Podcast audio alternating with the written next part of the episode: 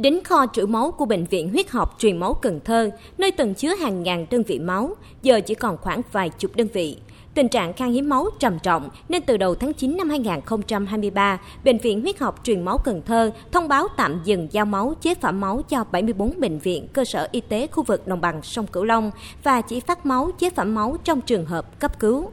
Bác sĩ chuyên khoa 2 Nguyễn Xuân Việt, Giám đốc Bệnh viện Huyết học Truyền máu Cần Thơ cho biết, nguyên nhân của tình trạng này là do gặp khó khăn trong công tác đấu thầu mua sắm hóa chất, vật tư, trang thiết bị y tế năm 2023-2024, trong đó có túi lấy máu và hóa chất xét nghiệm sàng lọc máu.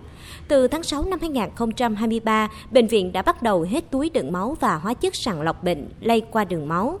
Đây đều là những mặt hàng của hồ sơ gói thầu tổng trị giá gần 150 tỷ đồng với 394 mặt hàng, nhưng lại có 47 mặt hàng tăng giá so với quyết định dự toán ban đầu, giá của năm 2022. Bác sĩ chuyên khoa 2 Nguyễn Xuân Việt cho biết thêm. Cho tới ngày 18 tháng 10 năm 2023 thì Bệnh viện Huyết học mới nhận được cái quyết định cuối cùng mà để tổ chức đấu thầu.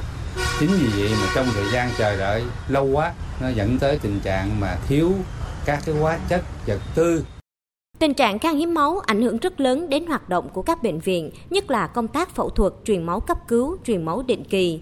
Nhiều cơ sở y tế trong khu vực đã gửi công văn cầu cứu nhiều nơi.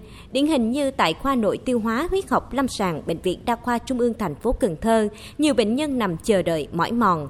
Trong đó có ông Nguyễn Cộng Đồng, nhập viện đã mấy ngày vẫn phải nằm chờ mỏi mòn để được tiếp máu chữa bệnh. Anh Nguyễn Thanh Sang, con trai ông Đồng, bày tỏ từ nhà đi thẳng vô cấp cứu luôn. Mà tình trạng của ba là bị thiếu máu. Trong cái xét nghiệm thì ba còn thiếu nhiều, đang cần máu vô mà đợi hai ngày rồi chưa có. Khoa thận thận nhân tạo Bệnh viện Đa khoa Trung ương thành phố Cần Thơ, bệnh nhân lại càng khổ hơn vì đây là căn bệnh cần truyền máu để duy trì sự sống và tiền điều trị lại cao. Nhưng hiện bệnh viện không có máu để truyền. Nhiều bệnh nhân cùng người nhà từ tỉnh khác đến điều trị, gia cảnh khó khăn đã bật khóc khi ở đây cũng dở, về nhà cũng không xong. Ông Huỳnh Văn Thái ở Cần Thơ và anh Danh Cua đến từ tỉnh Hậu Giang cùng chăm người nhà tại Bệnh viện Đa khoa Trung ương thành phố Cần Thơ nói chụp ít quan hình gì đó là bị thận, bị khô thận gì đó rồi. Cũng mới bốn năm bữa gia đình cũng khó khăn lắm. Và bác sĩ cũng à, tích cực theo dõi lắm. Nhiều sự à, thiếu máu về bác sĩ cũng nói ngán chờ đợi. Cũng gần tám tiếng chiều mới ba bữa. Bệnh viện quá trời lớn mà thôi mà thiếu máu. Rồi hỏi bác sĩ, giờ thí dụ có con, cháu, rồi này nọ, có gì, máu được không? Bác sĩ nó cũng không được luôn có thể thấy nguồn máu hiện chỉ dự phòng và ưu tiên cho cấp cứu. Điều này thật sự không chỉ gây khó khăn cho bệnh nhân mà còn là nỗi lo lắng của đội ngũ bác sĩ điều trị. Bác sĩ chuyên khoa 2 Bố Kim Phương, trưởng khoa nội tiêu hóa huyết học lâm sàng, Bệnh viện Đa khoa Trung ương thành phố Cần Thơ cho biết có những cái ca mà ví dụ xuất huyết tiêu hóa gì lét gì dày chẳng hạn, mà xong cái đó ta điều trị rồi, lét lớn quá, hoặc là trong trường hợp mà mà điều trị bằng nội soi thất bại, điều trị bằng thuốc thất bại thì đôi khi cần phải phẫu thuật. Thì những trường hợp phẫu thuật như vậy thì cần phải có máu dự trù. Nhưng máu dự trù không có thì đôi khi là rất rất rất là khó. Trước đó vào ngày 22 tháng 9, Ủy ban nhân dân thành phố Cần Thơ đã ra quyết định về việc điều chỉnh 47 mặt hàng thuộc gói thầu mua sắm hóa chất, vật tư, trang thiết bị y tế năm 2023-2024 tại bệnh viện huyết học truyền máu Cần Thơ.